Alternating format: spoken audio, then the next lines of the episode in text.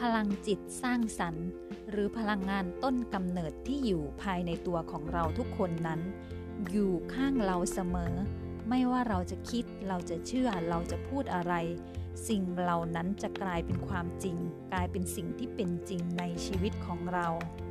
พลังจิตสร้างสรรค์นั้นมีพลังอำนาจที่ยิ่งใหญ่ และสามารถบันดาลให้ทุกสิ่งทุกอย่างที่เราคิด ทุกสิ่งทุกอย่างที่เราเชื่อ ทุกสิ่งทุกอย่างที่เราพูดนั้น ปรากฏขึ้นมาเป็นความจริงในโลกของเรา ไม่ว่าใครจะคิดอะไร ใครจะเชื่ออะไร ใครจะพูดอะไร